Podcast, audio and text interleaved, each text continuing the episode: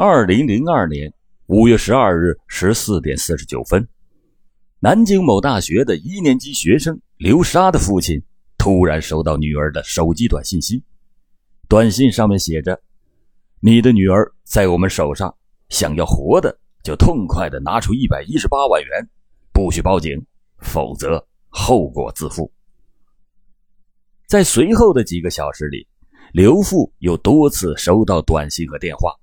通知他立即的带钱来到大连，对方还在短信息里留下了电子邮件的地址，让他看邮箱里女儿被绑的照片，并且按照网上的内容确定交钱的地点。但是因为刘某夫妇两个人根本就不懂电脑，所以就一直没有看到邮箱里的照片。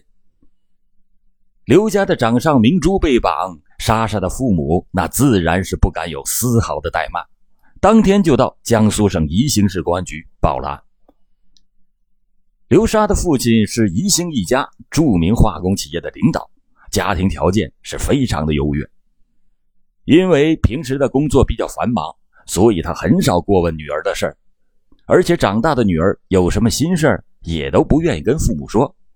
因此，莎莎虽然生活中寝食无忧，但是她与父母之间的沟通却不是很多。宜兴警方通过莎莎手机的通话记录发现，在失踪当天，她同哈尔滨市几部固定的电话通话频繁，而且手机已经漫游到了哈尔滨。同时，刘莎的父亲刘某的秘书也向宜兴警方提供了一份今年情人节前刘莎给伊春一个叫毕东东的人邮寄巧克力邮包的邮单。于是。宜兴的警方确定了侦查的方向。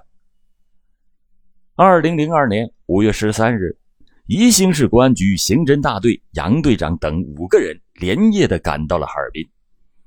正在进行干部竞聘的哈尔滨市公安局刑侦支队三大队的协查中队接待了来自江苏省宜兴市公安局的同志和被害人的家属。侦查员们立即开始联合进入侦查状态。那个固定电话的地址是哈尔滨火车站前磁卡的公用电话。分析认为，极有可能是在火车站接刘莎的人在同刘莎莎进行过联系。怎么办？仅有的点滴线索，那绝对不能放过。于是，侦查员赶到了哈尔滨市的电信公司磁卡部。经过请教专业的人员，惊喜的发现，这磁卡能够解码。于是。这张磁卡所拨打的所有电话号码都呈现在侦查员的眼前。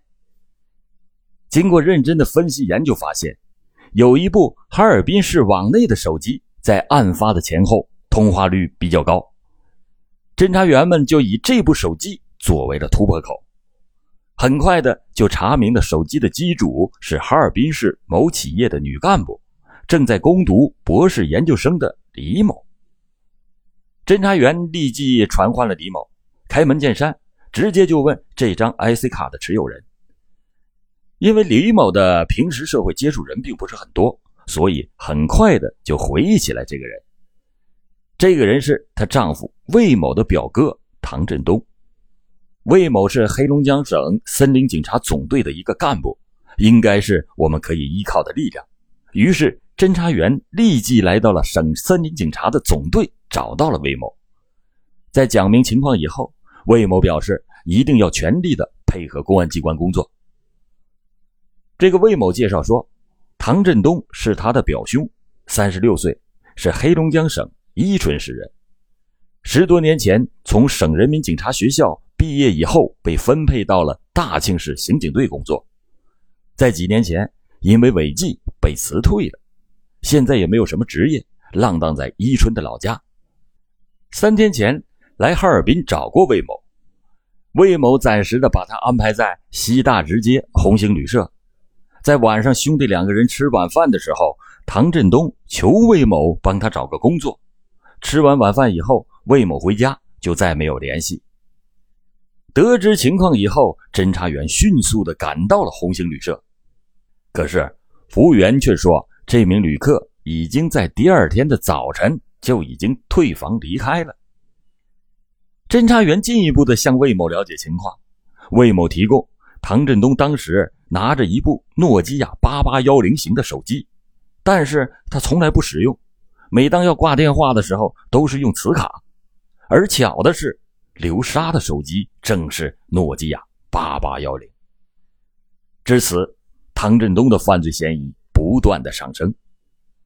侦查员们决定要尽快的找到这个人。经过认真的分析研究，侦查员果断地拨通了唐振东在伊春市红光农场家里的电话，并且叫魏某找唐振东说已经帮他找到了工作。接电话的是唐振东的母亲，回答说唐振东刚刚到家，正在睡觉。得此情况以后，侦查员们是兴奋不已，大队长立即同伊春市公安局刑警支队取得了联系。要求协助抓捕，在五月十五号下午的两点三十分，将唐振东被抓获。同时，在唐振东的家里还搜查出了莎莎的行李箱、手机、钱包等物品。哈尔滨市的这些侦查员到达以后，立即进行了突审。曾经当过刑警的唐振东，佯装是若无其事，继而又狡猾的抵赖，但是在大量的事实面前。唐振东无法自圆其说，经过正义与邪恶的一番较量以后，唐振东不得不交代了他和毕东东的犯罪事实，但是他却交代不出毕东东的去向，只知道他已经外逃了。紧接着，下一步的工作就是追捕另外一名犯罪嫌疑人毕东东。经过对毕东东的关系人逐一的排查。决定以毕东东的女朋友杨雪为突破口，几经周折，找到了居住在伊春友好区的杨雪。侦查员对其讲明了利害关系，动之以情，晓之以理。最后，杨雪同意配合工作，并且提供了当天毕东东在哈尔滨给他打过电话。既然毕东东在哈尔滨，那么无论如何也要在哈尔滨将他捕获。正值全力搜捕毕东东之际，在伊春的侦查员报告说，毕东东又给杨雪打电话了，电话号码开头是三位二五幺的电话。得此情况以后，连续工作两天的侦查员立刻忘掉了所有的疲倦，抖起了精神。一方面让杨雪多同他说话，尽可能的拖延时间；另一方面，立即的查询该电话的地址。查询的结果啊，是南岗区文库街的一个磁卡公用电话。顷刻，两辆汽车像离弦的箭一样，风驰电掣般的驶向了文库街。但是，文库街有好多处的公用电话亭，而且深夜的这条街既黑暗又僻静，很难查找。就在行驶中，突然发现路边的一座电话亭前有两名男青年搂着脖子。其中一个人正在打电话，侦查员苏连月急中生智，大喝了一声：“毕东东！”哎，这打电话的男青年随口答应。侦查员一跃而出，将其按倒在地。此人正是毕东东。原来，这个毕东东从小就跟唐振东是邻居，当年二十三岁。毕东东的父亲是下岗工人，母亲在伊春某企业打工。家庭生活比较贫困，在他姐姐考上了西安邮电学院以后，每年一万多的费用让他的家更是难以承受。在去年的高考中，毕东东仅考上了一个不太好的专科，考虑到家里的条件，于是他就放弃了继续上学，打算找个工作来养活自己。因为唐振东的电脑水平非常好。上学的时候，毕东东就经常跟随比他大十五岁的唐振东玩电脑，所以也掌握了比较熟练的电脑知识。在退学以后，毕东东应聘到了一家叫华夏的网吧当网管，并且渐渐的迷上了网络聊天。后来，据毕东东自己本人讲，在网上他一看网名。就八九不离十的知道这个人是男的还是女的。毕东东经常上网，而且是对一些网恋非常的精通，尤其是上网跟女孩子聊天，他非常了解女人的心理。他说他可以通过说几句话就知道这女人的性格，那非常的了解。为了博得女网友的好感，毕东东在上网聊天的时候，经常是变换自己的身份。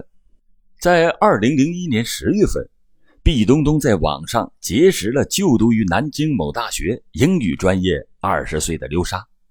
刘莎当时的网名叫沙子。